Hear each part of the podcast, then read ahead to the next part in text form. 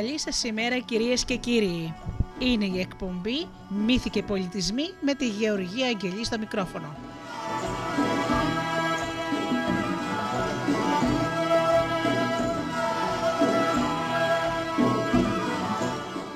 Μύθοι, παραμύθια από όλο τον κόσμο και ιστορίες.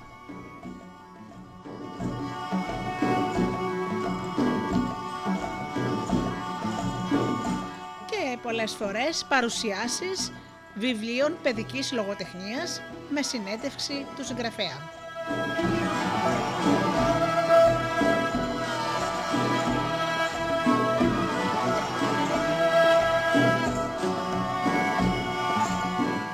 Αγαπημένοι μου φίλοι, η εκπομπή «Μύθοι και πολιτισμοί» αρχίζει αμέσως τώρα.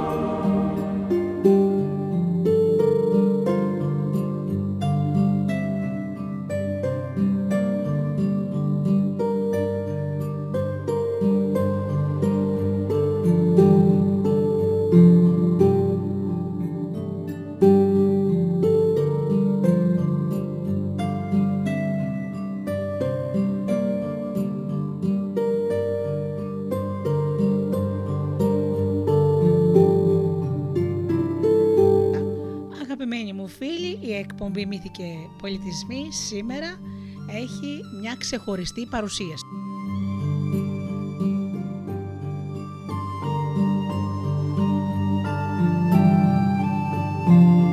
Τώρα λοιπόν θα σας παρουσιάσω ένα πολύ όμορφο παραμύθι που λέγεται «Ποντίκι στην οικία Τσαϊκόφσκι». Αυτό το πολύ όμορφο βιβλίο το έχει γράψει η Μυρτό Μποκολίνη, της οποίας της ε, συνέντευξη θα ακούσατε αμέσως μετά τα αποσπάσματα που θα σας διαβάσω και κυκλοφορεί από τις εκδόσεις Πατάκη. Αυτό λοιπόν το ωραίο βιβλίο όπως καταλάβατε λέει για ένα ποντικάκι που εισχώρησε στο σπίτι του μεγάλου μουσουργού, του Τσαϊκόφσκι. Έτσι λοιπόν ε, φίλοι μου θα δείτε τις περιπέτειές του, θα διαβάσουμε λίγα αποσπάσματα. Αυτό λοιπόν το βιβλίο το έχει εικονογραφήσει η Άννα Τζόρτζι, είναι υπέροχο, ε, λέει πολύ όμορφα πράγματα μέσα και θα το ακούσουμε αμέσως τώρα.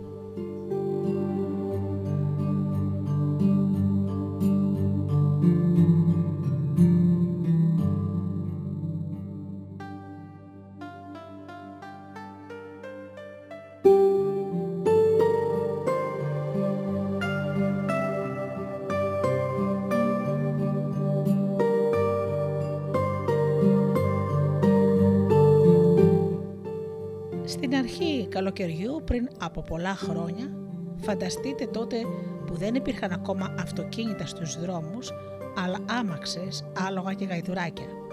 Ε, λοιπόν, εκείνο τον καιρό στην άκρη μιας πόλης, εκεί που ξεκινούσε η εξοχή, μια ποντικίνα με φουσκούτη κυλίτσα τριγερνούσε στα χωράφια ψάχνοντας ένα μέρος ασφαλές για να γεννήσει. Ώσπου ένα σούρουπο άκουσε από μακριά ένα πρωτόγνωρο ήχο τον ακολούθησε μαγεμένη και έφτασε μπροστά σε ένα ανοιχτό παράθυρο, παράθυρο ενός μεγάλου αρχοντικού σπιτιού. Σκαρφάλωσε προσεκτικά και είδε κάτι πολύ παράξενο.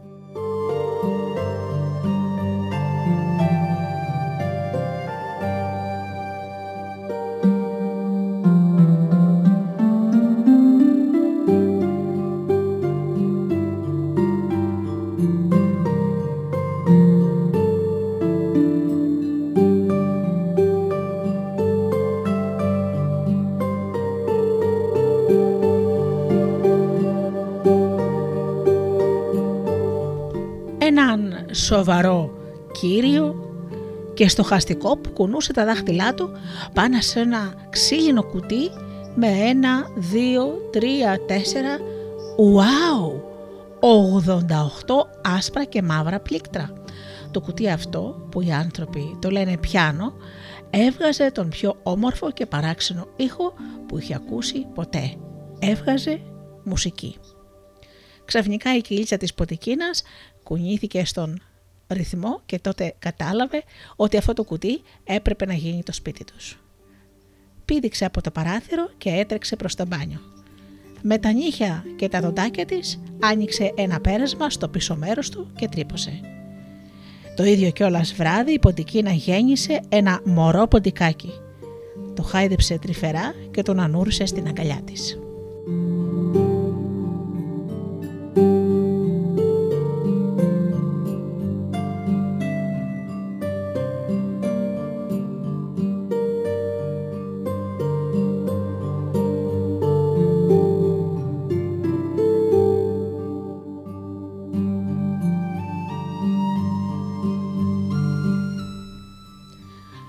Πάμε λίγο πιο κάτω. Εκείνο καθώς διηγούταν την περιπέτειά του, σηκώθηκε δειλά-δειλά στις μύτες των ποδιών του, όπως όταν είχε βγει από το πιάνο. Μετά πήρε θάρρος και σαν γάτα πήδηξε στον ώμο του, του μουσικού. Σαν περήφανο άλογο τέντωσε το πόδι προς τα πίσω. Περιέγραψε σηκώνοντας τα χέρια, τα αυγά των κύκνων και όλα αυτά κάνοντας σαν την αράχνη ανάλαφρες στροφές γύρω από τον εαυτό του με τα χέρια του να πηγαίνουν με χάρη πάνω κάτω όπως τα φτερά των κύκνων. Η φούστα ακολουθούσε τις αέρινες κινήσεις του και το έκανε να μοιάζει, χωρίς να το ξέρει, με τις σημερινές μπαλαρίνες. Όταν τελείωσε η μουσική, ο άνθρωπος και το ποντίκι κοιτάχτηκαν χωρίς να πούν κουβέντα. Ένα δάκρυ κύλησε από τα μάτια του μουσικού. «Θα ήθελες να μείνεις μαζί μου και χορεύοντας να με εμπνέεις» Αχ, αναστέναξε το μικρό ποντίκι. Και ύστερα ξέρετε τι έκανε. Έμεινε μαζί του. Έμεινε μαζί του φυσικά και ο κύριος Τσαϊκόφσκι πραγματικά εμπνεύστηκε από τον χορό του.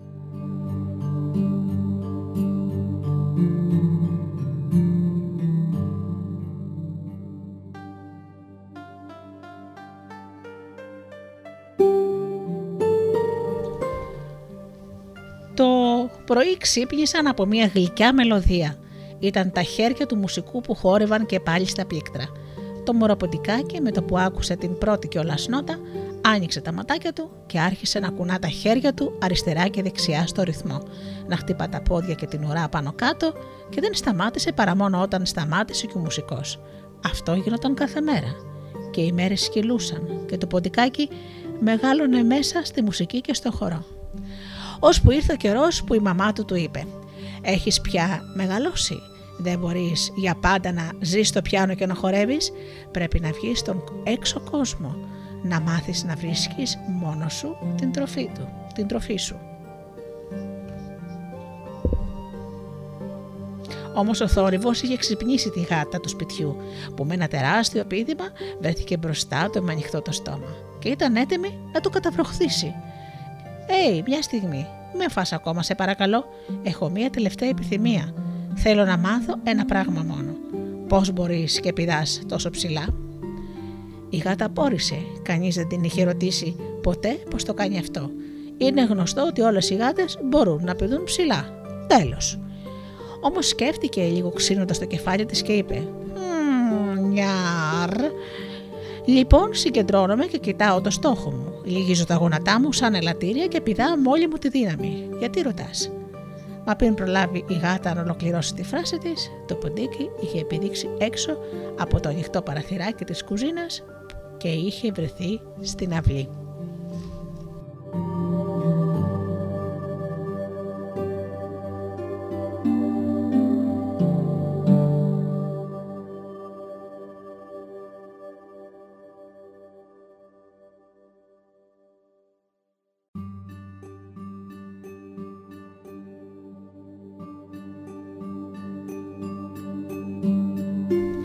Στο πιστόφυλλο του ωραίου αυτού βιβλίου λέει Έχετε αναρωτηθεί ποτέ από πού προήλθαν οι πιο φανταζαμαγορικές κινήσεις στο μπαλέτο; Πώς εμπνεύστηκε ο Τσαϊκόφσκι τη λίμνη των κύκνων; Πώς οι χορεύτριες της όπερας απέκτησαν την πρώτη τους τουτού; Ίσως ένα ποντίκι να είχε σχέση με όλα αυτά. Μπορείτε να το φανταστείτε.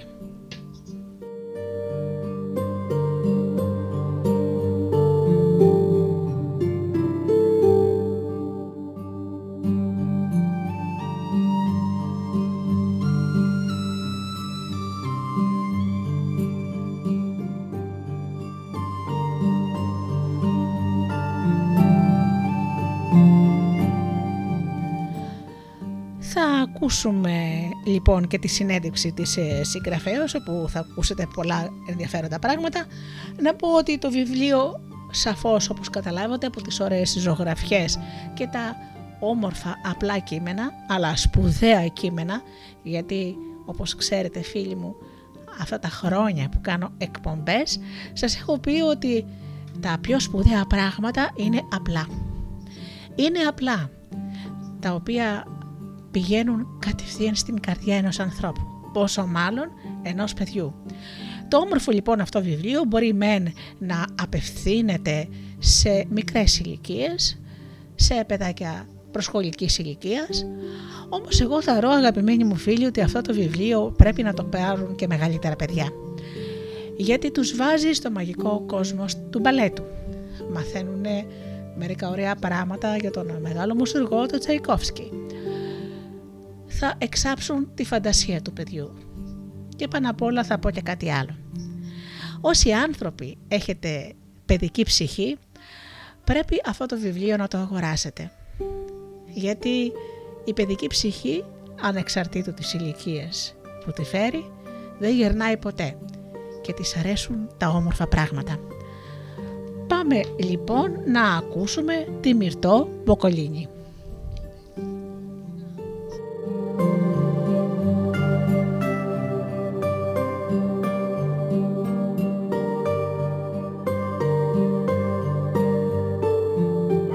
Αγαπημένοι μου φίλοι, καλεσμένη σήμερα της εκπομπής Μύθοι και Πολιτισμοί είναι η κυρία Μυρτώ Μποκολίνη. Γεια σου Γεωργία. Τι γίνεται; Πολύ καλά εσύ. Λοιπόν, η Μυρτώ μας λοιπόν έγραψε ένα πολύ ωραίο βιβλίο που κυκλοφορεί από τις εκδόσεις Πατάκη, Ποντίκι, στην οικία Τσαϊκόφσκι. Ένα ποντικάκι λοιπόν γεννιέται, σωστά, μέσα Ναι, στο σπίτι του μεγάλου μουσουργού και τον ακούει να συνθέτει και μας μεταφέρει με ένα πολύ ωραίο τρόπο τι ακούει αυτό το ποντικάκι.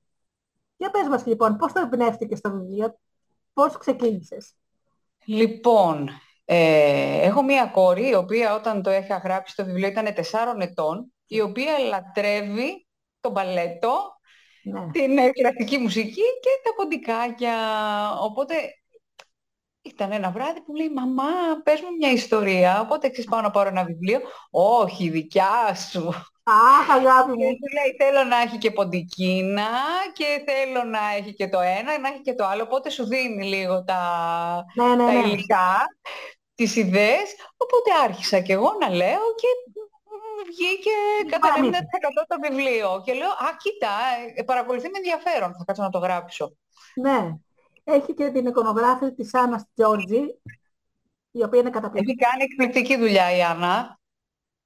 Και ξέρεις, ε, πιστεύω ότι για το παιδικό βιβλίο είναι, μη σου πω και πιο σημαντική η εικονογράφηση από Συμφωνώ, το κείμενο. συμφωνώ, Γιατί το συμφωνώ. παιδί, ειδικά τα βιβλία που απευθύνονται στην προσχολική ηλικία που δεν ξέρουν ακόμα να διαβάζουν, ε, βασίζονται μόνο στην εικόνα. Άρα, αν η εικόνα δεν τραβήξει το παιδί, δεν θα θελήσει να το διαβάσει η μαμά του, ο μπαμπάς του ή οποιοδήποτε τέλος πάντων. Δηλαδή, πολλά βιβλία τα οποία είχαν λογοτεχνική αξία, αλλά επειδή η εικονογράφηση δεν αντιστοιχούσε στην αντίστοιχη ηλικία, ε, η κόρη μου και άλλα παιδιά τα έχουν απορρίψει. Και είναι κρίμα. Και ξέρεις, εμένα μου αρέσει ε, οι εικόνες να μεταφέρουν στα παιδιά μια γαλήνη, μια ηρεμία, να είναι ωραία τα χρώματα, να μην είναι τρομακτικά, να τους αρέσει, να τα αγαπάνε. Είναι ε, πολύ σημαντικό, έχεις δίκιο. Έχεις δίκιο. Ε, ξέρεις, ε, θα σου πω τώρα, πρέπει να μας πεις, είναι ένας Ιαπωνέζικος μύθος, ε, είναι πολύ σύντομος, λέει, ήταν ένας μεγάλος ζωγράφος και ο οποίος έπαιρνε πάρα πολλά χρυσά νομίσματα για να κάνει μια ζωγραφιά, αλλά οι ζωγραφιές του όμως μιλάγανε. Και ο καθένας πλούσιος έτρεχε να του παραγγείλει τη ζωγραφιά και μάλιστα και το έχουμε και πολύ χρόνο, γιατί μπορεί σου λέει να κάνει και ένα και δύο χρόνια και να κάνει μια ζωγραφιά. Όταν λοιπόν πάει ένας πλούσιος, λέει, θέλω να μου φτιάξεις μια πολύ ωραία ζωγραφιά για το σπίτι μου, ένα τοπίο. Λέει, ωραία, θα σου στοιχήσει, λέει, 3.000 νομίσματα. Λέει, μωρέ, πολλά δεν είναι. Α, λέει, εγώ τόσα παίρνω, αν δεν θέλεις, λέει, φύγε. Α, εντάξει, λέει, συμφωνώ. Αλλά άλλη θα μου αφήσεις όμως και όσο χρόνο θέλω. Βεβαίως. Περνάει ένας χρόνος, περνάνε δύο χρόνια. Τον τρίτο χρόνο πια απευθυσμένος του πάει ο πλούσιος και του λέει τι έγινε, λέει, σου έδωσα, λέει, 3.000 νομίσματα, λέει, θα μου φτιάξεις καμιά φορά, λέει, τον πίνακα. Τι έγινε, το ξέχασες; Όχι, όχι, δεν το ξέχασε, λέει, ένα λεπτό, λέει, περίμενε. Παίρνει λοιπόν το, το γραμμά, παίρνει το πινέλο, φραπ, φραπ, φραπ, φραπ, κάτι κινήσεις. Μέσα σε λιγότερο από 5 λεπτά έχει φτιάξει ένα εκπληκτικό τοπίο. Του λέει, μπράβο, λέει, σε ευχαριστώ, αλλά δεν νομίζεις, λέει, 3.000 νομίσματα ότι είναι πάρα πολλά για μια ζωγραφιά. Λέει, δεν πλήρωσες. Και μάλιστα λέει, την οποία τελείωσες, λέει, και πέτσε σε 5 λεπτά. Μα δεν μου πλήρωσες, λέει, τα 5 λεπτά που, ε, που ζωγράφησα, λέει, τη ζωγραφιά σου. Αλλά λέει, τι πλήρωσα. Τα τρία χρόνια που επ- απέκτησα την επιδεξιότητα για να σου φτιάξω αυτή την ωραία ζωγραφιά. Ακριβώς. Και αυτό ισχύει για όλες τις τέχνες, έτσι. Σαφώς. Σαφώς. Λοιπόν, για πες μας λοιπόν για το ποντικάκι. Πώς το λένε. Νομίζω κοριτσάκι. Έτσι δεν είναι. Όχι, το φίλο το άφησα προσδιορίστο. Είχα την εντύπωση, δεν ξέρω, στα δικά μου τα Επίτηδες. μάτια, ε, ε, στα δικά μου τα μάτια είναι κοριτσάκι. Μήπως, ε, κοίτα, εντάξει. Όταν ε, το διηγούμουν στην κόρη μου, ποντικίνα το λέγαμε, αλλά μετά λέω στάσου. Έχει να κάνει με το χορό. Στην Ελλάδα δυστυχώς οι γονείς δεν σπρώχνουν τα Ναι. αγόρια προς τα εκεί. Και λέω είναι ένα βιβλίο το οποίο γιατί πρέπει να απευθύνεται μόνο σε κορίτσια. Γιατί άμα έλεγα η Ποντικίνα και έβαζα και ένα κοριτσίστικο όνομα στον τίτλο ας πούμε Μμμ. και ήταν όλο κορίτσι, σαφές ότι είναι κορίτσι τέλος πάντων στο, πώς το λένε, στο... Μμμ. Ε, Στο, ε, στην αφήγηση, στο, στο, στο παραμύθι, ναι. ναι, ε, Θα λέγανε ότι είναι κορίτσικο το βιβλίο. Ναι. Ξέρεις λιγάκι και ήθελα να απευθύνεται και σε αγόρια, δηλαδή δεν, δεν ήθελα να το περιορίσω για κανένα λόγο αυτό. Ε, ε, Λιγάκι αυτό ξέρεις, επειδή είναι κάτι το οποίο δεν συμφωνώ και μάλιστα ε, οι άνθρωποι που ζητάνε τη συμβουλή μου για βιβλία και μου λένε π.χ. έχω ένα κοριτσάκι 5 χρονών, έχω ένα αγοράκι 7 χρόνων. Λέω, καταρχάς θα σας πω ότι τα παραμύθια δεν έχουν, ηλικ- δεν έχουν φίλο, απευθύνονται στην ψυχή. Και λιγάκι αυτή, ξέρεις, ε, πώς θα το πω, το marketing, κοριτσίστικο βιβλίο, αγορίστικο βιβλίο, δεν, δεν συμφωνώ καθόλου. Τι πάει να πει; Και όμως κάποια είναι πολύ συγκεκριμένα, δηλαδή αν ε, είναι κάποιο βιβλίο που είναι περισσότερο με δεινοσαύρους ή με ποδόσφαιρο, ε, είναι, πάει προς τα Ωραία. αγόρια, αν είναι τώρα μπαλέτο και ροζ και γκλίτερ θα πάει προς τα κορίτσια. Δηλαδή, Α, εμείς όμως, δηλαδή η- η Άννα η Τζόρτζη το έκανε πραγματικά Πάρα πολύ. Ποντίκι. Δεν πάει ούτε προς κορίτσι ούτε προς αγόρι. Εκτός αν πεις ότι επειδή φοράει την τουτού ας πούμε Ναι, αλλά και πλέον και, Άλλο και οι αυτό. άντρες φοράνε τουτού. Δηλαδή και τώρα στη, στις παραστάσεις του Ρίγου, ας πούμε, στη λυρική, θα φορέσουν και οι άντρες τουτού. Δηλαδή δεν υπάρχει πια ταμπού, νομίζω. σωστά. Σωστά. Είχα πάει μια φορά στο βιβλιοπωλείο ενός ε, εκδοτικού οίκου, δεν λέω σε ποιο, και ήταν ένα αγοράκι, το πολύ πέντε ετών, είχε βουτήξει ένα βιβλίο στην αγκαλιά του σφιχτά, ένα βιβλίο με νεράιδες. Και να το τραβάει η μητέρα του και του λέει αυτό είναι κοριτσίστικο. Και, Όχι! Να μην το αφήνει ο πιτσιρικάς να λέει αυτό θέλω να μου πάρεις. Και της λέω ματά μου, λέω, μην το περίσεις το παιδί, λέω, άφησε το άλλο, στελώ τα παραμύθια, αφηγήτρια είμαι, λέω, δεν έχουν φίλο. Αν δεν το πλήρωνε μυρτό το, να φύγουν από το μαγαζί, από την αγκαλιά το πιτσιρικάς δεν το άφησε. Έλα, ρε, σε. Έχω πετύχει αντίστοιχο σκηνικό με μαμά που, με παιδάκι που ήθελε κα- βιβλίο σε σχέση με τη μαγειρική κάτι ήταν. Δεν θυμάμαι τώρα, δεν θυμάμαι πολλά χρόνια. Και έλεγε με ντροπή, όχι, αν το δει ο πατέρας σου τι θα πει στο μωρό τώρα. Τώρα Το- ανοίγει. εγώ δεν, δεν, δεν το σχολίασα, αλλά λες, εντάξει, πού, πού ζούμε πια. Ναι, εντάξει, ξέρεις, θυμήθηκα τώρα. Ε, έχω ένα φίλο ο οποίος έχει και μια πετσιρίκα, η οποία βλέπει τη βιβλιοθήκη του μπαμπά της, όλα τα βιβλία. Ε, μου λέει, του λέει μια μέρα, τεσσάρων, σαν την κόρη σου. Λέει, μπαμπά, λέει, θέλω να μου δώσεις εκείνο το βιβλίο. Λέει, ποιο αγάπη μου, δείξε μου, την παίρνει αγκαλιά, αυτό. Και τη δείχνει, λέει, ο Λέμος Κυρί, το στόι. Είσαι σίγουρη; Λέει, αυτό θέλω μπαμπά. Του κατεβάζω άνθρωπο, το ανοίγουνε. Κάνει λοιπόν η πιτσιρίκα ότι διαβάζει. Καλά, δεν ξέρω διαβάζει, κάνει το διαβάζει. Τη λέγανε Μαρίνα. Η, Μυρί- η Μαρίνα και ο φίλος της ο Γιωργάκης πήγανε μια μέρα στο λιπάδι και παίξανε όλη τη μέρα και φάγανε φρούτα και το βράδυ γυρίσανε και κοιμηθήκανε. Και το κλείνει το βιβλίο.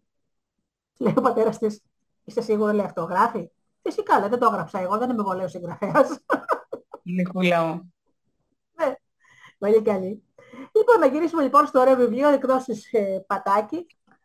Ε, οι φαντασμαγορικές παραστάσεις, όπως λέει, έχετε αναρωτηθεί ποτέ από πού προήλθαν οι πιο φαντασμαγορικές κινήσεις στο μπαλέτο, πώς εμπνεύστηκε ο Τσαϊκόφσκι και το γίγνη των γίγνων, πώς οι χορεύτρες της όπερας απέκτησαν την πρώτη τους στουτού. Ίσως ένα ποντίκι να έχει σχέση με όλα αυτά. Μπορείτε να το φανταστείτε. Εγώ δεν θα απαντήσω και στα τρία, δεν τα αποκαλύψω όλα, θα απαντήσω σε ένα. σε ένα πες μας, ε, πες μας ένα, ναι. Ε, ας πούμε, εμένα μου αρέσει πολύ αυτό το έβριμα. Μμ. Κάποια στιγμή ο, το ποντίκι μας ε, προσπαθεί να ξεφύγει από μία γάτα που το κυνηγάει. ναι. Και περνώντα, τρέχοντας περνάει μέσα από τον ιστό μιας αράχνης, Μμ. ο οποίος κολλάει στο σώμα του και δημιουργεί αυτήν την φούστα, Ναι, ναι. Ναι. την τουτού.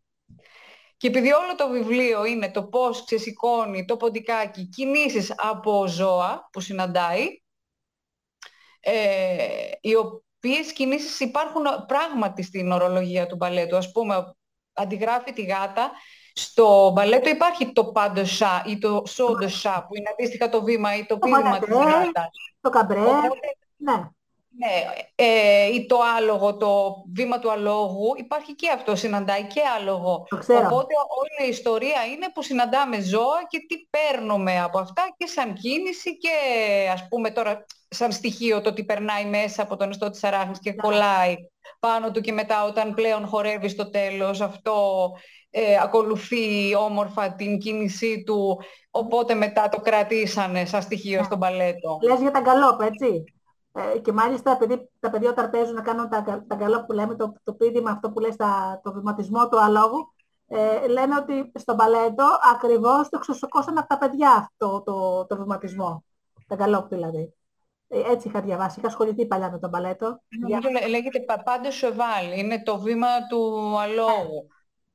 Αυτό. Τώρα, ναι, το καλό είναι το, ναι, Ναι. το βηματισμός, ας Ο πούμε, ναι. βηματισμός.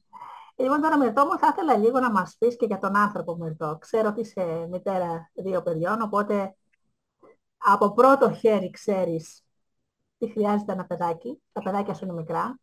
Θέλω να Ναι. μας μιλήσεις λίγο για σένα πέραν από τη συγγραφέα που γνωρίζουμε σήμερα. Θέλω να μας πεις και για τη Μυρτώ. Λοιπόν, εγώ είμαι λυρική τραγουδίστρια, Ωραία. Ναι. ε, που σημαίνει ότι έχω τραγουδήσει ε, επαγγελματικά μέχρι τώρα στην όπερα Ναι. και στην Ελλάδα και στο εξωτερικό. Τι ωραία.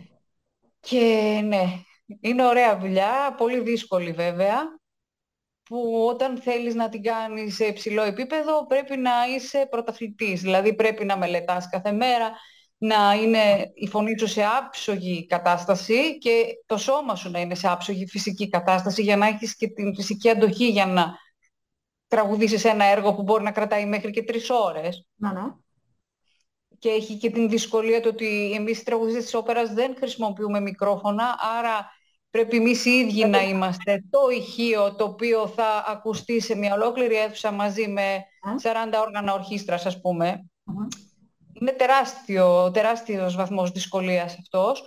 Ε, καθώς και το ότι πρέπει να θυμάσαι και το έργο που έχεις να τραγουδήσεις. Να, απαιτεί φοβερή συγκέντρωση. Ναι. Ξέρεις, ε, η όπερα έχει ένα ιδίωμα. Μόλις την ακούσεις ή θα τη λατρέψεις αμέσως ή θα τη μισήσεις. Αυτό είναι αλήθεια. Ε, Αυτό εγώ ισχύει. μεγάλωσα με το ραδιόφωνο, γι' αυτό κάνω τώρα και αυτή τη δουλειά. Τότε που υπήρχε και το ραδιοφωνικό παραμύθι εκείνα τα χρόνια, ε, υπήρχε το καλό ραδιόφωνο, όπου άκουσα μία μέρα ε, πρώτη ε, όπερα. Ε, δεν πρέπει να πήγαινα, ή δεν πρέπει να πήγαινα πρώτη δημοτικού ή λίγο πιο πριν. Ε, και μου λέει ο πατέρας μου, έχεις γονατίσει κάτω στο πάτωμα και έχεις σκαρφωθεί με την αδερφή σου και ακούγατε, λέει, την όπερα και δεν σας ενόχλησα, δεν το θυμάμαι το κομμάτι. Αυτό όμως ένα από τα αγαπημένα μου είναι Madame Butterfly, στο οποίο έχω, έχω κλάψει κιόλας σε κάποια κομμάτια. Λοιπόν, και μεγαλώσαμε με την αδερφή μου, είχα τότε που είχε το ραδιόφωνο, ακού, ακούγαμε Τσαϊκόφσκι, ακούγαμε κλασική μουσική, ακούγαμε όπερα. Υπήρχε τότε, εκείνα τα χρόνια, τόσο καλό ραδιόφωνο, έτσι. Και φυσικά αυτό θέλω να περάσω και για τα σημερινά παιδιά. Για πες μας, Η όπερα, η όπερα, ξέρεις, είναι ένα είδος λίγο παρεξηγημένο. Ε, Δηλαδή δύσκολα, ας πούμε, ένας γονιός θα βάλει μια όπερα να την ακούσει το παιδί του. Θεωρεί ότι είναι δύσκολο είδος, πολύ ότι θέλει να έχεις κάνει σπουδές μουσικής για να μπορέσεις να το ακούσεις. Ενώ δεν είναι έτσι. Υπάρχουν α- πάρα πολύ απλές μελωδίες και όμορφες, οι οποίες πιστεύω ότι, πραγμα- δηλαδή γιατί υ- υπάρχει μια παρεξήγηση, ειδικά στην Ελλάδα, θεωρούν ότι τα παιδιά πρέπει να ακούν παιδική μουσική. Ναι. Και δεν, δεν θεωρώ ότι είναι κακό να ακούν παιδικά τραγούδια, έτσι, μην παρεξηγηθώ. Απλά υπάρχουν,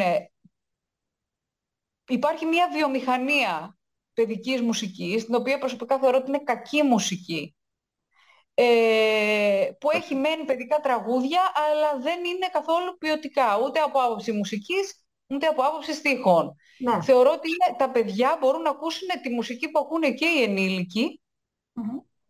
Απλά σίγουρα αν είναι πιο εύκολη η μελωδία, πιο απλή, θα είναι και πιο ευχάριστη για τα παιδιά. Αλλά μέσα από την κλασική μουσική υπάρχουν άπειρα έργα τα οποία είναι ευχάριστα για τα παιδιά. Ναι, Και το έχω δει στην πράξη δηλαδή, να, να ανταποκρίνονται ευχάριστα. ναι. Μα υπάρχουν και τα μουσικά κομμάτια της όπερας που δεν υπάρχει τραγούδι, οβερτούρες, όπου είναι πολύ όμορφη μουσική και πολύ άλλοτε χαρούμενη, άλλοτε πιο δραματική, που μπορεί εύκολα να ακούσει ένα παιδί. Είναι πολύ Και με, και ωραία. με τραγούδι να είναι. Υπάρχουν, υπάρχουν αποσπάσματα τα οποία μπορεί να είναι πολύ δύσκολα σε εισαγωγικά και άλλα να είναι πιο ε, εύπεπτα στα παιδικά αυτάκια, ας πούμε. Αρκεί να ψάξουμε λιγάκι, να ακούσουν τα παιδιά και κάτι διαφορετικό. Ε, Από Ναι, την εκπομπή μου πολλές φορές ακούγεται όπερα ε, στο background. για τα παιδιά εγώ θα πρότεινα Μότσαρτ, να βάζουν οι γονείς Μότσαρτ να Ναι. Ακούνε. Μα η κλασική Που μουσική έχει αποδειχθεί ότι, ότι κιόλας και το, το να ακούς τη μουσική του Μότσαρτ ε, βοηθάει πολύ στην ανάπτυξη του εγκεφάλου. Ναι, αυτό με πρόλαβες, αυτό θέλω να πω και μάλιστα ε, το συστήνω και σε μητέρες που έχουν μωρά, μωρά, νεογέννητα. Λένε Βεβαίως. να ηρεμεί και αυτό δεν το λέω μόνο εγώ, το έχουν πει και επιστήμονες για αυτό το πράγμα. Ναι, ναι. Οπότε φαντάζομαι ότι τυχερά παιδάκια σου έχουν ακούσει όπερα, έτσι. Άκουσε τα πάντα. Πόσο χρονών είναι, Είναι 4 και 6. ψυχή μου, αγάπη μου. λοιπόν, πώς ε, σε αντιδράνε τα πιτσιρίκια όταν σε βλέπουν να γράφεις; Γιατί φαντάζομαι, ξέρω ότι το να μεγαλώνεις δύο παιδάκια τόσο κοντινά σε, σε ηλικία είναι πάρα πολύ δύσκολο, που ωστόσο βρίσκεις χρόνο. Δεν θα γράψω όταν είναι στο σπίτι ή ή Κατάλαβα. όταν είναι Το έχω. ξύπνια. Το έχω. Γενικά δεν μπορώ να κάνω τίποτα όταν είμαστε μαζί. Δηλαδή θα πρέπει να, είμαι, να ασχοληθώ μαζί τους, να παίξουμε, να πάμε βόλτα. Ε, ο χρόνος που έχω για μένα, ο δημιουργικός μου χρόνος είναι αποκλει- πολύ μοναχικός. Δεν είναι πολύ, δυστυχώς. Θα χρειαζόμουν περισσότερο χρόνο γιατί έχω πολλά πράγματα που κάνω δημιουργικά. Ε, κάποια στιγμή θα βρω χρόνο να το ολοκληρώσω γιατί έχω αφήσει πολλά παραθυράκια ανοιχτά. Ναι, είναι, η μαμά είναι full time job. Ειδικά όταν είναι σε μικρή ηλικία ε, χρειάζονται τεράστια φροντίδα. Ε, θα μου πεις μια ηλικία που δεν χρειάζεται με τις μαμάδες. Γιατί εγώ βλέπω κάτι μαμάδες Αργότερα όταν μεγαλώσουν έχουν την εντύπωση ότι σε Ναι. δύο-τρία χρόνια θα είναι πιο ε, εύκολα και τα μετά θα πράγματα. μεγαλώσουν με το μου, μιλώ με μητέρες, αρχίζουμε άλλα πράγματα. Η κάθε, η κάθε ηλικία έχει την αγωνία της, τις δυσκολίες της. Σαφώς. Και παντρεμένα να είναι τα παιδιά πάλι ανησυχούν οι γονείς. Μήπως δεν περνάει Εννοείται. καλά, μήπως ξέρω εγώ θέλει βοήθεια κτλ. Δηλαδή θέλω να σου πω, είναι SAE και μάλιστα ε, ο Μέγας Bert Hellinger, ε, αυτός που έχει ιδρύσει τη συστημική αναπαράσταση όπου επιλύονται θέματα ε, οικογενειακών εμπλοκών, λέει ότι η σχέση της μητέρας με το παιδί, γιατί η, μητέ- η γυναίκα γίνεται μάνα με το σώμα της, έτσι, συνήθως, Ναι. συνήθως οι πατεράδες γίνονται πατεράδες από τη στιγμή που το βλέπουν το παιδί, ενώ οι, μητέ, οι γυναίκες έχουμε μεγαλώσει να είμαστε δυνάμει μητέρες, ακόμα και όταν δεν έχουμε κάνει παιδιά.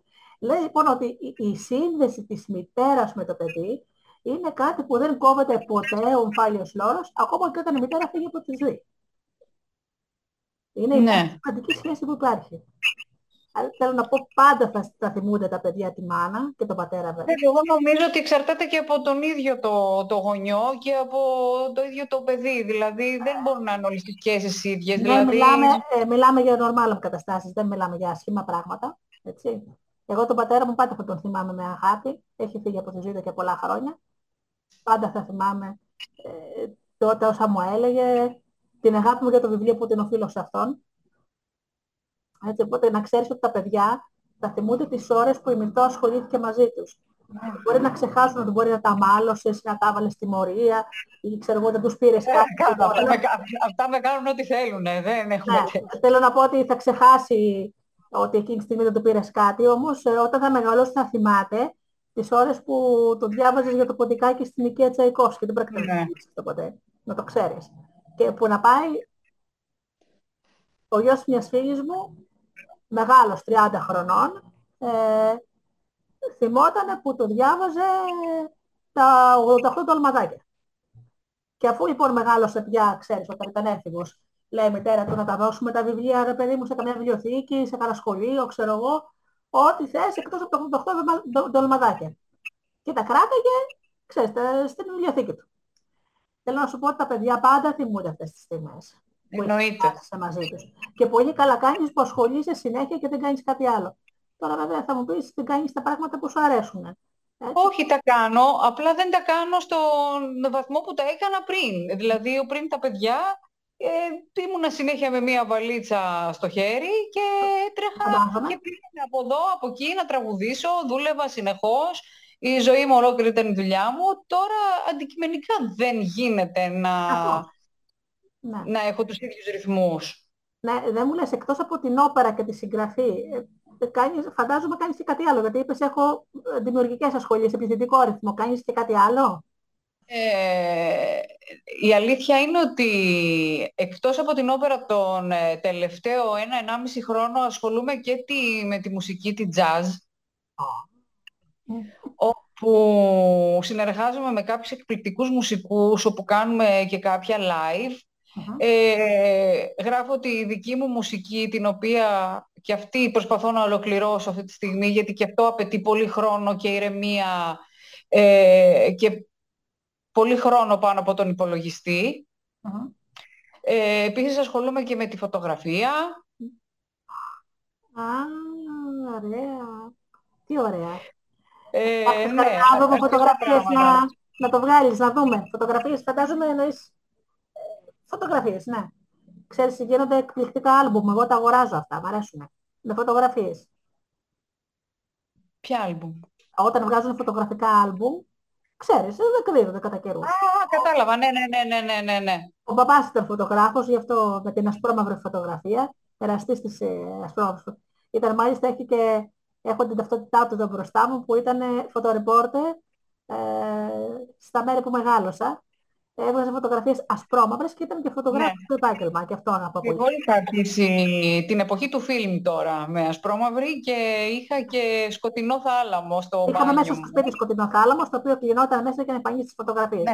Και Κι εγώ κλείναμε ήμουν κιόλας εκεί. γιατί ήμασταν ικανές να κάνουμε ένα κλα- κλάτς και να ανοίξουμε να μπούμε μέσα, να δούμε τι κάνει ο μπαμπάς εκεί. Ναι, είναι ωραία διαδικασία αυτή. Πολύ ωραία διαδικασία. Άλλη ασχολείσαι και με τη φωτογραφία, έτσι, και με τη jazz τη μουσική. Ε, παίζεις κάποιο όργανο ή γράφεις μόνο τους, τις νότες; Όχι, όχι. Ε, παίζω πιάνο, δυστυχώς όχι στο επίπεδο που ήμουνα παλιά, γιατί αν δεν μελετάς ε, Σωστά. υποχωρεί. Ε, παλιότερα έπαιζα και λίγο κιθάρα.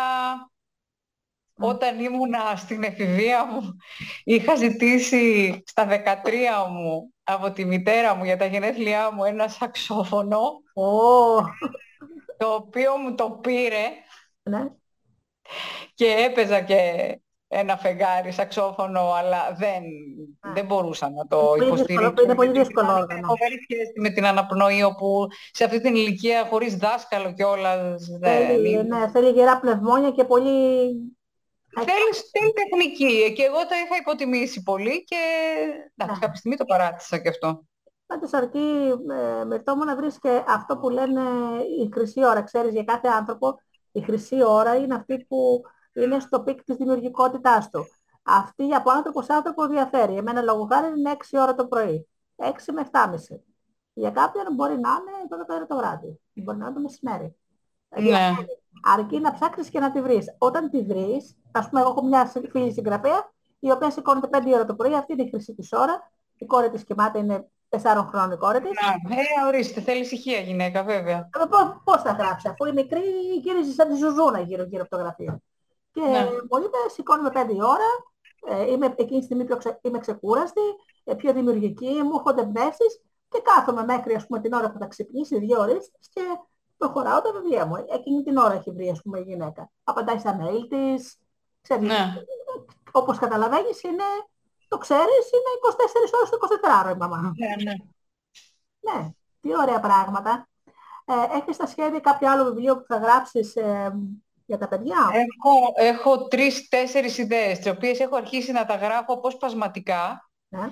ε, αλλά δεν τις έχω ολοκληρώσει. Θέλω λίγο χρόνο για να κάνω και κάποια έρευνα παραπάνω, Ωραία.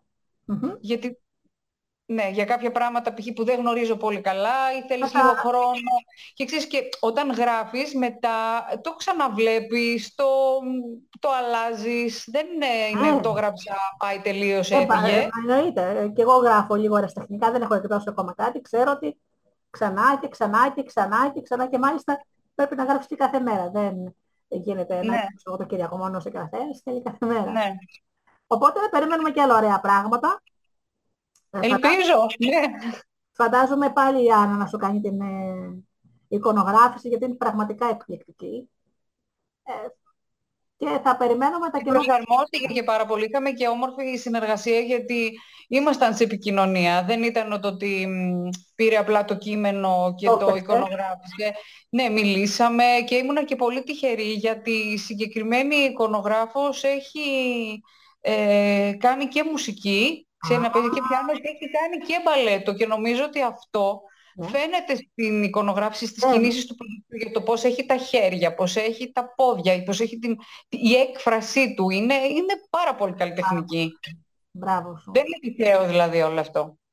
Πραγματικά είσαι καταπληκτική, δηλαδή η δουλειά σου είναι φοβερή. Εγώ θα πω στους γονείς ότι το βιβλίο είναι ένα πραγματικό απόκτημα, ένας θησαυρός για την παιδική βιβλιοθήκη.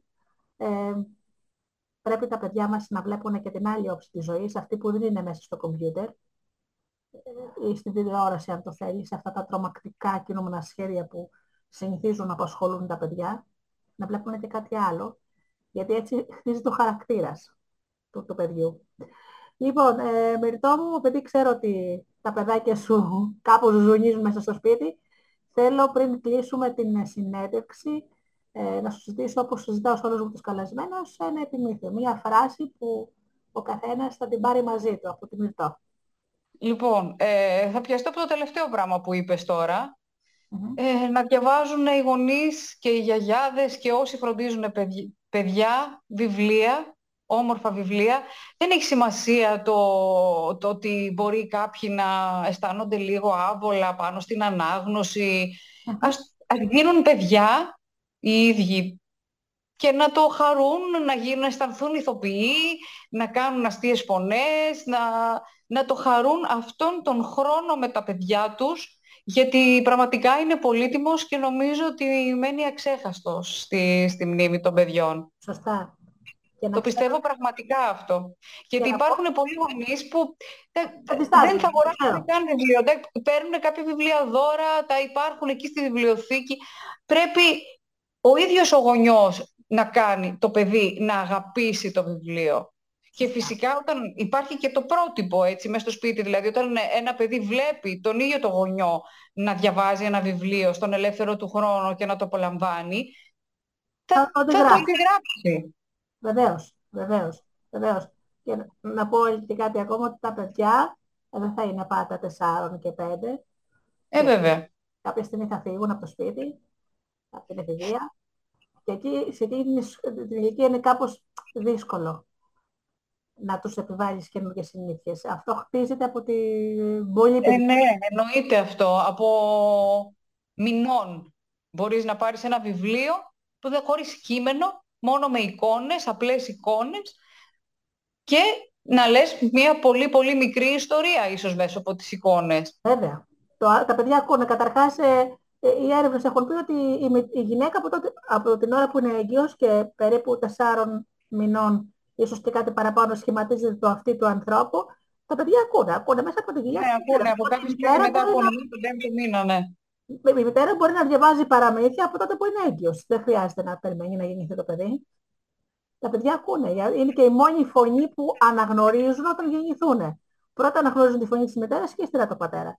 Εκτός- Βέβαια, ξέρεις, το, το πώς θα ακούει το έμβριο είναι τελείως διαφορετικό. Ε, πρόσφατα ε, ασχολήθηκα με τη μέθοδο τοματής, δεν ξέρω αν τη γνωρίζεις. Έχω διαβάσει όλα πολύ πάρα πολλά Ε, πράγματα. όπου, όπου επειδή έκανε ο γιος μου αυτή τη μέθοδο, Μμμ. ε, ηχογραφήσανε τη φωνή μου σαν θεραπεία ε, για να την ακούσει όπως την άκουγε, βάλανε κάποια ειδικά φίλτρα και για να την ακούσει όπως την άκουγε όταν ήταν ε, στην κοιλιά Έγκυο. μου. Ε, και τότε όταν το άκουσα δεν είχε καμία σχέση, το, πο- δηλαδή δεν ακούνε, το ακούνε Σαν... με ένα άλλο περιβάλλον ακουστικό, περιβάλλον. το οποίο δεν έχει καμία σχέση με αυτό που ακούμε έξω από το ανθρώπινο ζώμα. ναι. Ε, αλλά σίγουρα ναι, εξοικειώνονται με, με τον ήχο και πιστεύω ότι η καταγραφή της γλώσσας έρχεται με εκεί γύρω στους έξι μήνες, εκεί αρχίζει να καταγράφει πραγματικά. Σωστά. Αλλά δεν σημαίνει ότι δεν πρέπει να, τα, να πρέπει να μιλάμε στα μικρά παιδιά. Ναι. Πρέπει να τους μιλάμε πολύ, με απλό λεξιλόγιο, με χαρά. Με αγάπη καταλαβαίνω τον τόνο της φωνής. Εννοείται. Ε, μπορεί να τη διαβάζεις και ξέρω εγώ την εφημερίδα μεταθλιπτικά, δεν έχει σημασία. Είναι, είναι, δεν έχει σημασία ακριβώς όπως το λες, ε, αλλά έχει σημασία η σύνδεση. Και ο- το να κάτσεις να διαβάσεις ένα βιβλίο, καταρχάς και ε, δουλεύεις και τη συγκέντρωση του παιδιού. Το να κάτσει σε ένα- όπα, με ένα στόχο εκεί και Ναι, ναι. να Για να ακούσει. μία δράση κάτι μαζί και συγκεντρωνόμαστε και περνάμε και όμορφα. Έχει πολλά καλά. Ωραία. Λοιπόν, εγώ θα χαιρετήσω πρώτα τη μητέρα, την υπέροχη μητέρα, γιατί φαίνεται. Πάρα πολύ. Λοιπόν, ε, να μην σου φανεί παράξενο, θα αφήσω το συγγραφέα τελευταία, γιατί το συγγραφέας είναι η απόρρια το, όλων των άλλων πραγμάτων που κάνεις. Είναι πρώτα της μητέρας, μετά της τραγουδίστριας στην όπερα, της μουσικού, και το συγγραφέας ήταν το γέννημα όλων. Είναι φίλιο άλλωστε. Λοιπόν, ε, θα χαιρετήσω λοιπόν την υπέροχη μητέρα. Ε, να σε ευχαριστήσω πάρα πολύ για την ε, ωραία μας συνέντευξη. Ευχαριστώ, Γεωργία. Και πολύ σύντομα θα, πέσει, θα παίξει στην, ε, στην εκπομπή Μύθοι και Πολιτισμοί, όπου θα πω και κάποια μικρά αποσπάσματα από το βιβλίο. Τέλεια. Σε ευχαριστώ πάρα πολύ. Και εγώ ευχαριστώ πολύ.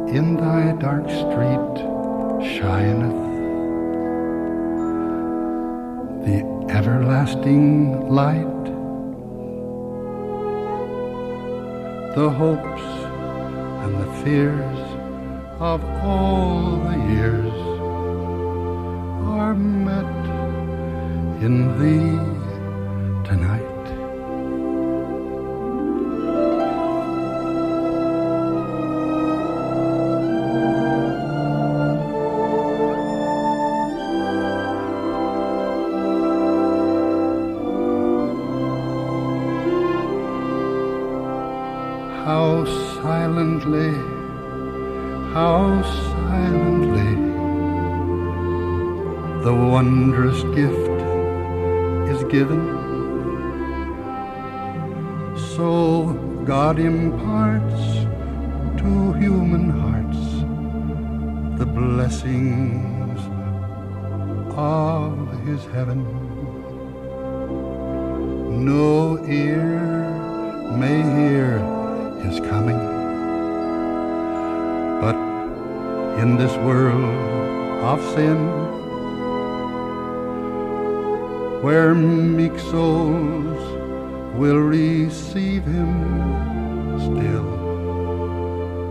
the deal.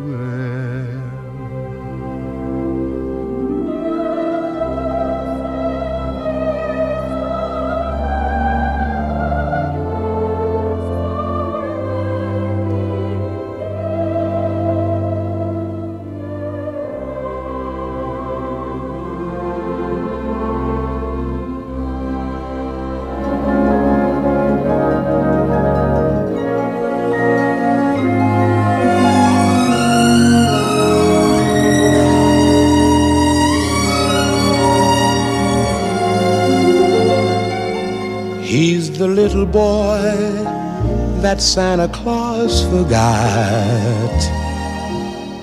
And goodness knows he didn't want a lot. He sent a note to Santa for some soldiers and a drum. It broke his little heart when he found Santa hadn't come. In the street, he envies all those lucky boys. Then wanders home to last year's broken toys. I'm so sorry for that laddie. He hasn't got a daddy.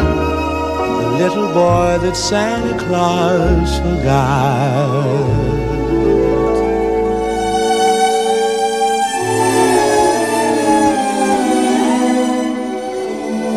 You know, Christmas comes but once a year for every girl and boy. The laughter and the joy they find in each brand new toy. I'll tell you of a little boy who lives across the way. This little fellow's Christmas is just another day. He's the little boy that Santa Claus forgot. And goodness knows he didn't want a lot. In the street, he envies all those lucky boys. Then wanders home to last year's broken toys. I'm so sorry for that laddie. He hasn't got a daddy. The little boy that Santa Claus Και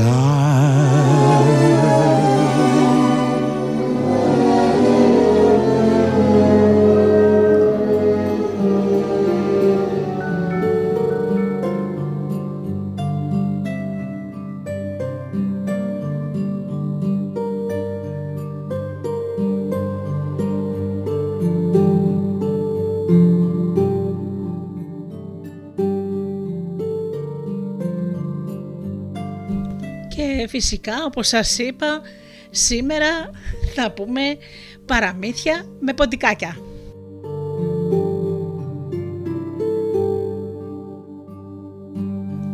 Αφού λοιπόν έκανε είσοδο στην παραμυθιοεκπομπή μου σήμερα το ποντίκι στην οικία Τσαϊκόφσκι, Τσαϊκόφσκι να συνεχίσουμε με ποντικάκια. Πάμε λοιπόν.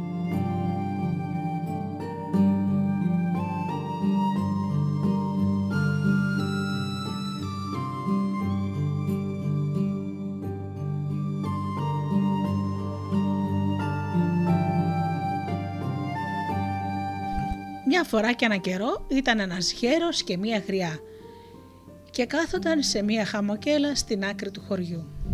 Ήταν πολύ φτωχοί οι κακόμοιροι και έξω από ένα χωραφάκι που το όσπερναν σιτάρι και το σπιτάκι τους δεν είχαν τίποτα άλλο.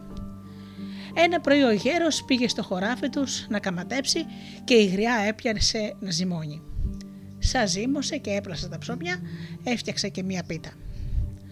Άναψε το φούρνο της και τα ρίξε και όταν τα έβγαλε η πίτα ήταν φουσκωμένη και ροδοκόκκινη και η αυλή μοσχοβόλησε ως πέρα από τη μυρωδιά της. Στην άκρη της αυλής ήταν μια τρυπίτσα μέσα στο χώμα και μέσα στην τρυπίτσα της ένα ποντικάκι και κοίταζε τη γριά που φούρνιζε. Σα βγήκε η πίτα, μύρισε καλά καλά με τα ρουθούνια του και έκανε. Αχ τι ωραία πίτα, να πέφτε κανένα κομματάκι της γριάς την ώρα που θα την κόψει. Η γριά κουβάλισε μέσα στο σπιτάκι ένα-ένα τα ψωμιά και τελευταία πήρε την πίτα. Πίσω της και το ποντικάκι. Έβαλε την πίτα της πάνω στο τραπέζι και είπε με στεναγμό. Αχ, να είχα κανένα να την έστελνα του γέρου μου στο χωράφι. Να την πάω εγώ κυρούλα, πετάχτηκε το ποντικάκι. Σκύβει η γριά το κεφάλι της και το κοιτάζει. Την πας, αλήθεια, ξέρεις που είναι το χωράφι; Ξέρω, Στάσου, στάσου, να στη διπλώσω με μία πετσέτα και να σαμαρώσω το γαϊδούρι. Δίπλωσε λοιπόν την πίτα σε μια ωραία πετσετούλα, σαμάρωσε το γάιδαρο και την κρέμασε στο σαμάρι του. Το πεντικάκι καβάλισε, έπιασε το καπίστρι και κίνησε για τον κάμπο. Μόλις αγνάντεψε στο χωραφάκι, είδε το γέρο που καμάτευε. Του φώναξε τότε από μακριά. «Στη μέση μέση να έρχομαι, παππούλι, ή στην άκρη». «Στη μέση μέση» του απάντησε ο γέρος. «Δεν βλέπεις το μονοπάτι» το ποντικάκι έλυσε την πίτα και έφαγε τη μέση της. Σε λίγο έφτασε στο χωράφι και φώναξε του γέρου. Στη μέση μέση να έρχομαι ή στην άκρη; Στην άκρη, είπε ο γέρος, δεν βλέπεις πως καματεύω στη μέση; Το ποντικάκι έφαγε την άκρη της πίτας και πήγε κοντά στο γέρο. «Γεια σου παππούλι», είπε. «Καλώς το». «Βλέπω πως ήρθες με το γαϊδούρι μας», η γριά μου έστειλε. Ναι, για να σου πω να καματεύεις βαθιά. Δεν σου έδωσε ψωμί να φέρεις μόνο βαστάς μια πετσέτα αδιανή. Δεν ψήθηκε ακόμη. Σαν ψηθεί θα σου το φέρει μόνη της. Καλά λέει ο γέρος και κέντησε τα βόδια του. Το ποντικάκι κοίταξε κάμποσε στιγμές την αυλακιά και είπε «Σταμάτα παππούλι, δεν καματεύεις βαθιά. Αν πώς να καματεύω, δεν πάει τα λέτρη βαθύτερα. Πάει όμως το μουσούδι μου, είπε το ποντικάκι. Και δίνει μια, πηδάει στην αυλακιά και αρχίζει να τη σκάβει με το μουσούδι του από τη μια άκρη στην άλλη, ώσπου την έκανε δύο-τρεις φορές βαθύτερη. Και τότε, τι να δει ο γέρος ο κακομοίρη, την αυλακιά να στραποβολάει στον ήλιο, κίτρινη και γυαλιστερή, σαν να ήταν στρωμένη με χρυσάφι. Στάθηκε τότε και την κοίταξε σαφαζός. Εμπρός, παππούλι, είπε το ποτικάκι, μη στέκεις, γιατί δεν θα προλάβουμε, μόνο σκύψε και βοήθησέ με να μαζέψουμε τα φλωριά. Τα φλωριά, είπε ο γέρος, που δεν πίστευε στα μάτια του. Τα φλωριά, βέβαια, έκανε το ποτικάκι. Δεν τα βλέπεις; Σκύβε ο γέρος και είδε πως όλη η ευλακιά ήταν στρωμένη με χρυσά φλωριά. Άρχισε τότε να μαζεύει γρήγορα γρήγορα μαζί με το ποτικάκι να τα βάζουν σε ένα σωρό στην άκρη του χωραφιού. Μόλις τελείωσαν, λέει ο γέρος. Φέρε την πετσέτα σου να τα βάλουμε. σα ίσα που θα τα χωρέσει. Όχι, λέει το ποτικάκι. Πάρε τα βόδια και άρχισε πάλι να καματεύεις. Ο γέρος δεν είχε όρεξη για δουλειά. Σαν το τόπε όπως το ποτικάκι τα άκουσε, γιατί δεν ήθελα να του χαλάσει το χατήρι. Μόλις έκανε λοιπόν την πρώτη βλακιά, λέει το ποτικάκι. Δεν είναι βαθιά παππούλη για βλακιά. Αν δεν πάει άλλο τα λέτρη, πάει όμως το μισούδι μου, λέει το ποτικάκι και τρέχει και σκάβει και παθαίνει την αυλακιά από τη μια, από τη μία άκρη του χωρεφιού στην άκρη. Και βγήκανε πάλι στο φως χρυσά φλωριά πιο πολλά από πριν. Ο γέρος μου και τα μάζεψαν και αυτά, τα έβαλαν ένα στρώμα μαζί με τα άλλα και έτσι έγινε όλη τη μέρα. Μάζευαν φλωριά από τις αυλακές ώσπου τελείωσε το χωράφι. Τα φλωριά είχαν γίνει ένας μεγάλος σωρός που δεν τον έπαιρνε όχι μία αλλά δέκα πετσέτες. τι θα κάνουμε τώρα, λέει ο γέρος. Δεν έχεις τα σακιά με το σιτάρι σου; Τα έχω. Σπήρε το σιτάρι να διάσουνε και τα γεμίζουμε με φλωριά. Τα φορτώνουμε στο γαϊδούρι και τα πάμε σπίτι σας. Καλά λες. Δεν το συλλογίστηκα. Έσπρε λοιπόν το στάρι του, σβάρινγσε το χωράφι και μετά γέμισαν με τα σακιά τα φλουριά, τα φόρτωσαν στο γαϊδούρι και πήγαν στο σπίτι τους. Από τη χαρά το γέρος δεν ένιωθε ούτε πείνα ούτε δίψα και ούτε θυμόταν πως είχε μείνει όλη τη μέρα νηστικός. Σαν έφτασαν στο σπίτι και ξεφόρτωσαν τα σάκια, λέει η γριά. Δεν τος έσπηρε στο σιτάρι, γέρο μου. Τος έσπηρα, γριά μου. Αμ, τι είναι αυτά τα σακιά. Άνοιξε και δες. Άνοιγε η γριά τα σακιά και κόντεψε ένα τρελαθή. Τι να τα κάνουμε, χέρι μου; Τι να τα κάνουμε; Thank.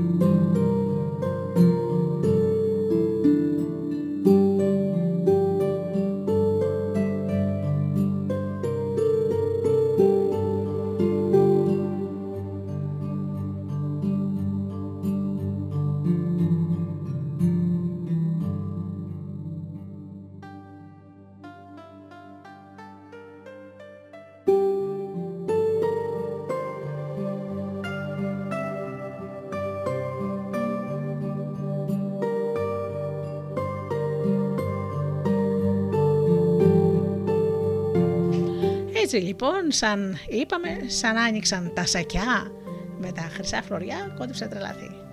Λοιπόν, τι θα τα κάνουμε, γέρο μου, να τα δώσουμε στους φτωχούς, τα μισά, και με τα υπόλοιπα θα πάρουμε ένα σπίτι, ωραίο, για να ανασάνουμε λιγάκι. Καλά λες. Λοιπόν, θα σας πω εγώ επί το ποτικάκι τι θα κάνετε.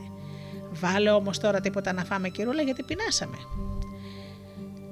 Η γριά στρώνει το τραπέζι, έβαλε ένα πιάτο ελιές, φρέσκο ψωμάκι και έφαγαν. Και σαν έφαγαν, λέει το ποντικάκι. Αύριο το πρωί θα φορτώσουμε στο γαϊδούρι τα φλουριά και θα τα πάμε στην πολιτεία. Όσο για τους φτωχού, θα τα δώσετε αργότερα διπλά και τρίδιπλα. Μη σας νοιάζει. Ακούστε λοιπόν τι θα κάνετε. Πρωί-πρωί την άλλη μέρα ο γέρος και η γριά φόρτωσαν το γαϊδούρι τους στα φλουριά, έκλεισαν τη χαμοκέλα τους και ξεκίνησαν. Το ποντικάκι πήδησε πάνω σάμαρ και χώθηκε κάτω από ένα σακί, γιατί φοβόταν μην το δει στον δρόμο κανένα γριοπούλι και το αρπάξει. Έτρεξαν λοιπόν μια ολόκληρη μέρα και σαν βράδιασε έφτασαν στην πολιτεία και πέρασαν σε ένα χάνι τη νύχτα τους. Σαν ξύπνησαν την άλλη μέρα, είπε το ποντικάκι. Βάλαμε στην τσέπη σου παππούλι και κάνε ό,τι σου πω.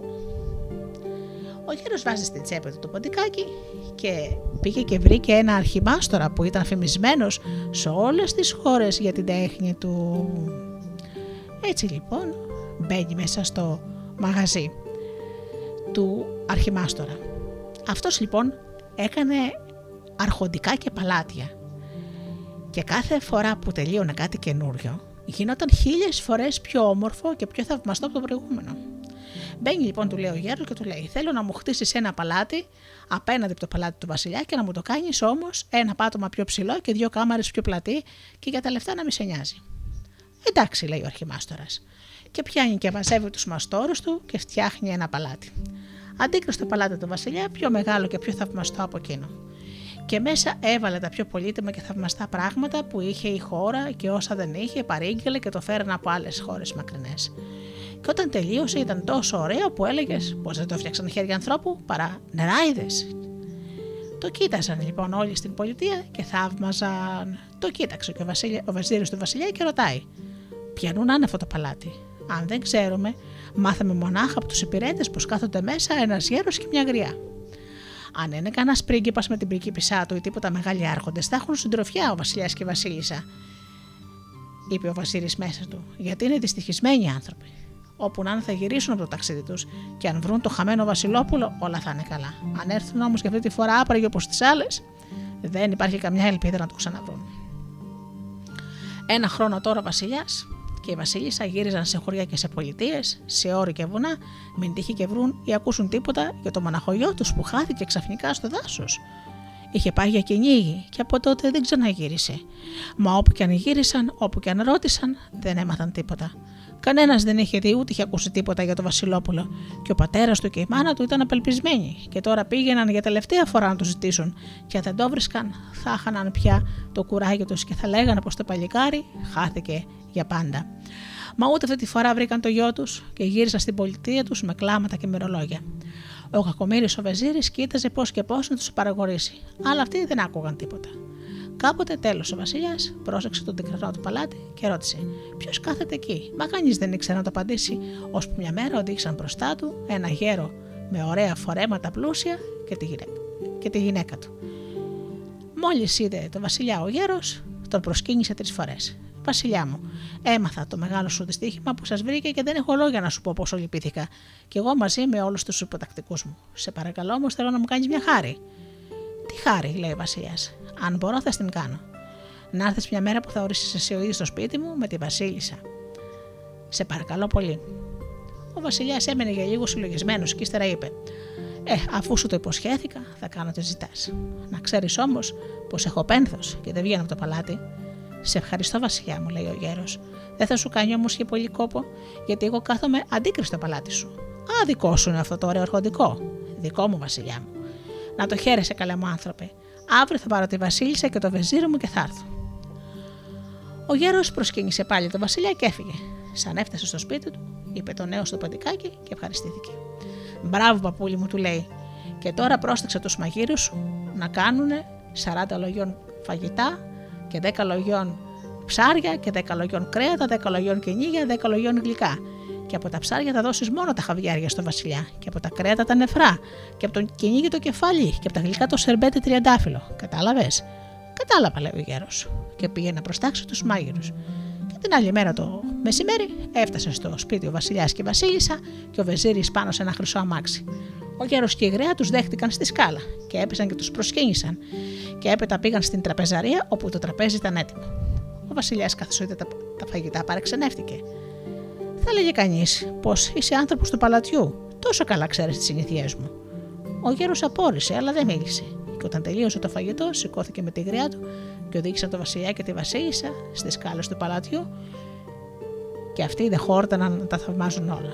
Ώσπου ξαφνικά κάποια στιγμή ξεπετιέται ένα ποντικάκι και πάει και στέκεται στα πόδια της Βασίλισσας. Βασίλισσά μου, σε παρακαλώ, βγάλε το χρυσό σου βραχιόλι και πέρασε το στο λαιμό μου. Η Βασίλισσα κοίταξε σαστισμένη το ποντικάκι. Αυτό όμως την κοίταζε με τόσο έξυπνα και συμπαθητικά ματάκια που γέλασε. Έβγαλε το βραχιόλι της και το έβαλε στο λαιμό του. Και τι έγινε τότε; Το ποντικάκι χάθηκε από τη θέση του και δίπλα στη Βασίλισσα φάνηκε ένα ωραίο παλικάρι ντυμένος με ρούχα του κυνηγιού που χαμογέλαγε. Σαν τότε η Βασίλισσα βγάζει μια φωνή και χύθηκε στην αγκαλιά του. Και ο Βασιλιάς έτρεξε και αυτός να αγκαλιάσει το νέο παλικάρι με τα κλάματα και μέσα στα κλάματα έλεγε και ξανά έλεγε «Παιδί μου, παιδί μου, πού βρέθηκες» Ο γέρος και η γριά σάστησαν τόσο πολύ που έστηκαν σαν μαρμαρωμένοι. Πού να φανταστούν οι κακόμοιροι πως το παντικάκι που έμενε σε μία τρύπα δεν ήταν άλλο από το Βασιλόπουλο; Μαμά μου και μπαμπά μου, κάποιος μάγος κακός το μάγεψε. Με μάγεψε. Μάγος, κάνει η Βασίλισσα. Και γιατί να σου κάνει τέτοιο κακό; Μητέρα μου, είπε τότε το Βασιλόπουλο, θα θυμάσαι από τη μέρα που χάθηκα είχα πάει για κυνήγι. Το ξεχνάω αυτό. Λοιπόν, καθώς κυνηγούσα, είδα ένα γεράκι που χυμούσε από ψηλά για να αρπάξει ένα κουνελάκι που βρισκόταν μπροστά μου. Το λυπήθηκα το κουνελάκι και αμέσως σημάδεψα το κεράκι. Την ίδια στιγμή ένιωσα πως έχασα τη μορφή μου και έγινα ποντικάκι.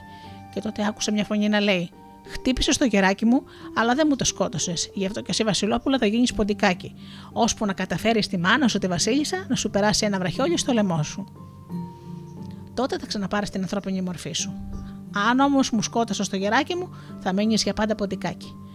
Και εγώ εξακολούθησα το Βασιλόπουλο όταν άκουγα αυτά τα λόγια, απελπίστηκα. Γιατί πού θα βρίσκα ποτέ την ευκαιρία να πάω στη Βασίλισσα και να της ζητήσω να μου περάσει το βραχιόλι της στο λαιμό μου; Όποιος με έβλεπε θα με έδιωχνε, ή μπορεί και να μου φέρνει και καμιά γάτα να με φάει. Πήρα όμως λοιπόν το ονοματιό μου και το βράδυ βρέθηκα σε ένα χωριό και χώθηκαν στην αυλή μιας χαμοχέλα. Έμεινα εκεί για μήνες. Και όταν φου, φούρνησε η κυρούλα και έκοβε την πίτα, έτρωγα ψυχουλάκια που πέφταν χάμου. Και όταν απότρωγαν με το γέρο της, έμπαινα στο σπίτι, χωνόμουν κάτω από το σοφρά και έτρωγα πάλι.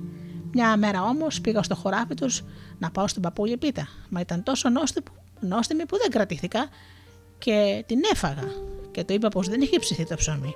Και τότε τον είδα που καμάτευε και πρόσεξα κάτι που γυάλιζε στην αυλακιά, σαν φλουριά. Το είπε τότε να καματέψει βαθύτερα και έπειτα δεν πήγαινε το αλέτρι.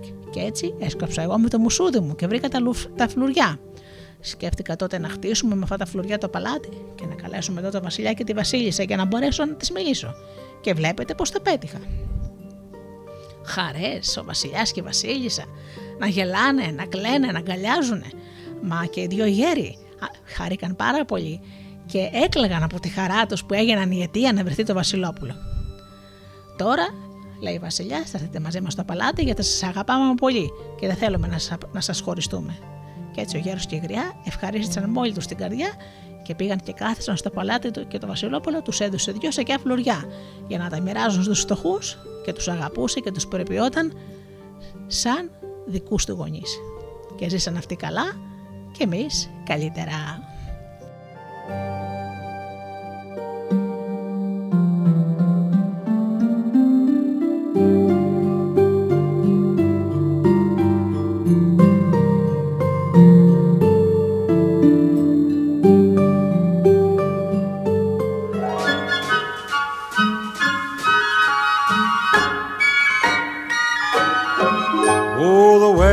Outside is frightful, but the fire is so delightful. And since we've no place to go, let it snow, let it snow, let it snow. Man, it doesn't show signs of stopping. And I brought me some corn for popping. The lights are turned way down low. Let it snow, let it snow. When we finally kiss goodnight, how I'll hate going out in the storm. But if you really hold me tight, all the way home I'll be warm. And the fire is slowly dying. And my dear, we're still goodbying. But as long as you love me so, let it snow, let it snow and snow.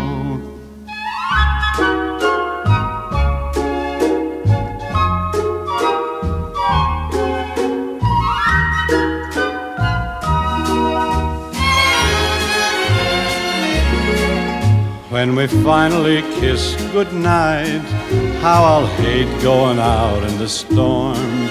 But if you really grab me tight, all the way home I'll be warm. Oh, the fire is slowly dying, and my dear, we're still goodbying. But as long as you love me so, let it snow, let it snow, let it snow.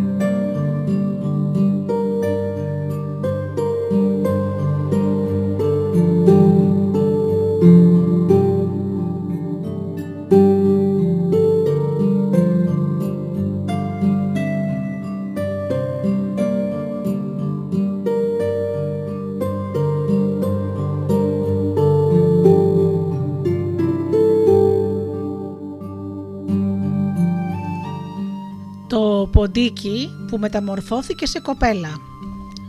Παραμύθι από την Ισπανία.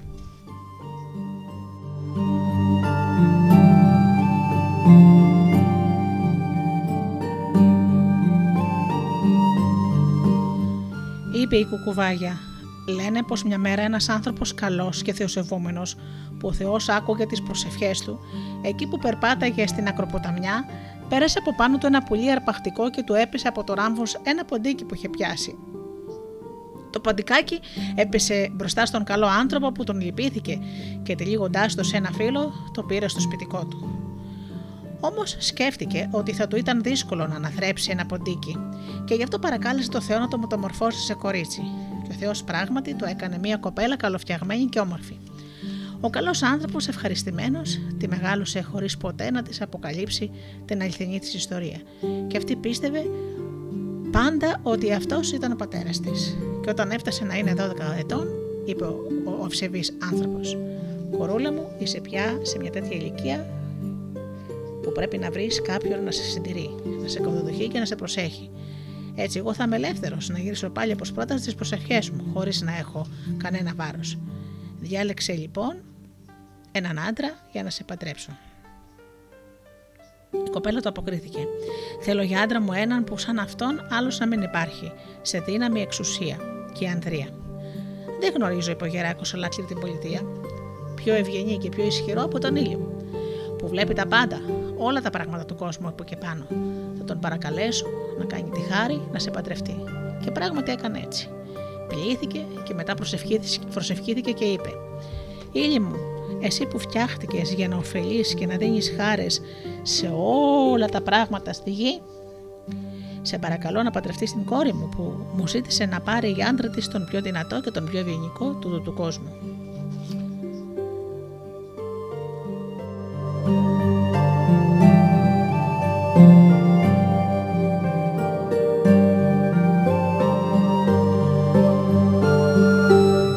Ο ήλιος αποκρίθηκε. Καλέ μου άνθρωπε, άκουσα αυτό που είπες και υποχρέωση έχω να μην φύγω από εδώ χωρίς να δώσω μια απάντηση στην οικεσία σου γιατί τιμάς και αγαπάς το Θεό και είσαι ανώτερος ανάμεσα στους ανθρώπους. Θα σου δείξω αμέσως έναν άγγελο που είναι ανώτερος και δυνατότερος από μένα. Και ποιος είναι αυτός, Είναι ο άγγελος, το είπε ο ήλιος, που φέρνει τα σύννεφα και που με τη δικιά του δύναμη σκεπάζει τη δικιά μου και δεν με αφήνει να πλαθώ στη γη. Πήγε τότε ο θεοσεβούμενος άνθρωπος στην άκρη της θάλασσας και κάλασε τα σύννεφα, όπως είχε καλέσει και τον ήλιο και είπε τα ίδια λόγια που είχε πει και σε αυτόν. Και τα σύννεφα αποκρίθηκαν. Ακούσαμε αυτό που είπες και πράγματι πιστεύουμε πως ο Θεός μας έδωσε δύναμη περισσότερη από πολλά άλλα πράγματα. Όμως εμείς θα σε κατευθύνουμε σε κάτι που έχει περισσότερη δύναμη από εμάς. Και ποιο είναι αυτό, λέει ο άνθρωπος. Είναι ο άνεμος που μας πάει όπου θέλει. Αυτός και εμείς είμαστε ανήμποροι να του σταθούμε. Απάντησαν τα στήνεφα.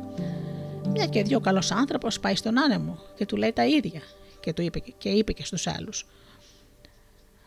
Όπως τα λες είναι, απάντησε ο άνεμος, αλλά εγώ θα σου δείξω κάτι άλλο που είναι πιο δυνατό από μένα και παρό, παρότι που εγώ προσπάθησα να γίνω εισάξιό του, δεν τα κατάφερα ποτέ.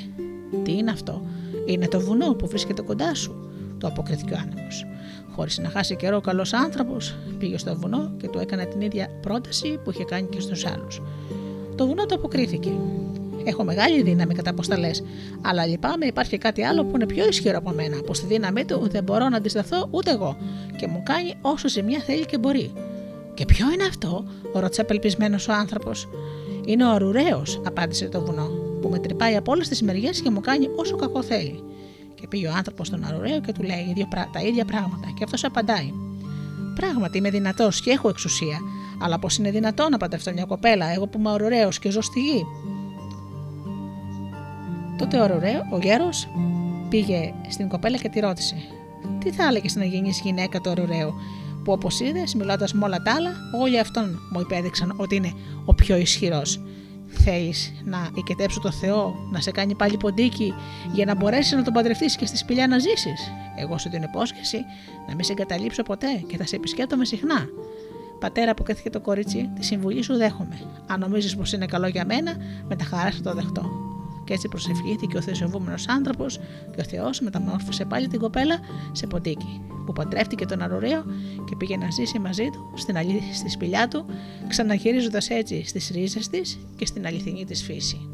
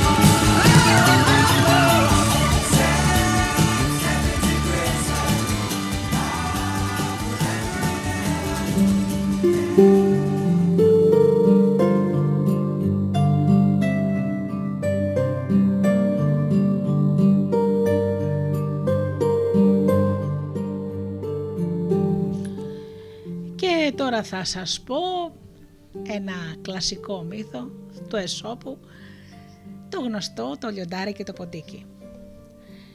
Κάποιος ζεστό απόγευμα, ένα μεγάλο λιοντάρι λογοκοιμόταν μέσα σε μια σκοτεινή και δροσερή σπηλιά. Ξαφνικά ένα μικρό ποντικάκι πετάχτηκε μπροστά στη μύτη του. Θυμωμένο το λιοντάρι που του χάλασαν τον ύπνο, έδωσε μια με το πότε του, πέταξε κάμω το ποντίκι και το πάτησε. Αχ, σε παρακαλώ, μη με λιώσεις, τσίριξε κατατρέχουμένο το ποντίκι. Άσε με να φύγω και σου υπόσχομαι να σε βοηθήσω κάποια μέρα. Δεν είμαστε καλά. Τι ανάγκη μπορεί να έχω εγώ, ο βασιλιάς της ζούγκλας, με ένα μικρό και ασήμαντο ποντικάκι; Και άρχισε να γελάει. Γελούσε τόσο πολύ που σήκωσε το πόδι του και το, ποντάκι, το ποντικάκι το έσκασε.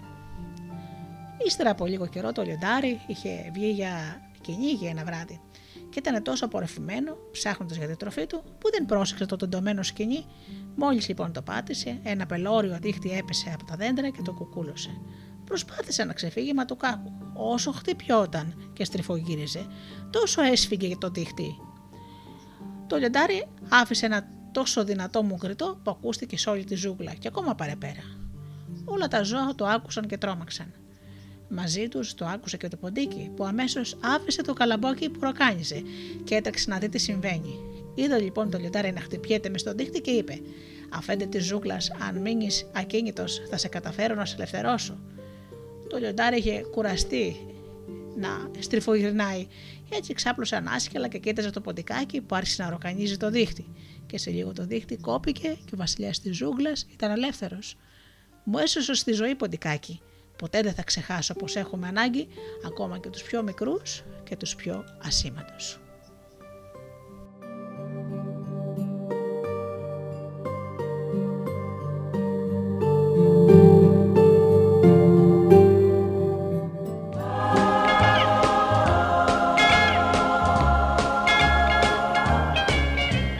Rocking around the Christmas tree at the Christmas party hop. Mistletoe hung where you can see every couple tries to stop. Rocking around the Christmas tree, let the Christmas spirit ring.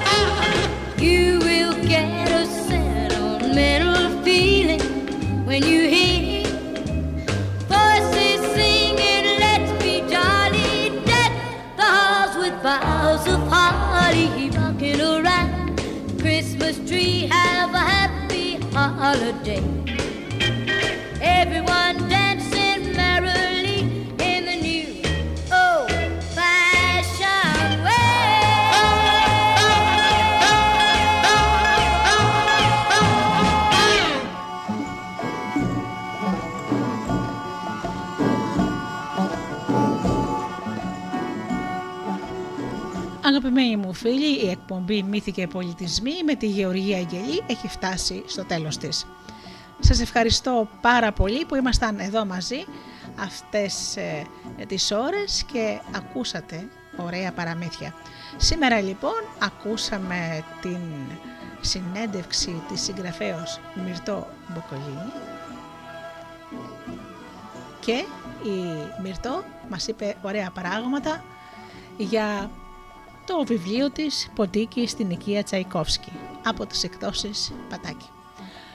Αγαπημένοι μου φίλοι, εύχομαι να περνάτε καλά, να είστε καλά και αγαπήστε τον άνθρωπο που βλέπετε κάθε μέρα στον καθρέφτη. Καλό σας απόγευμα.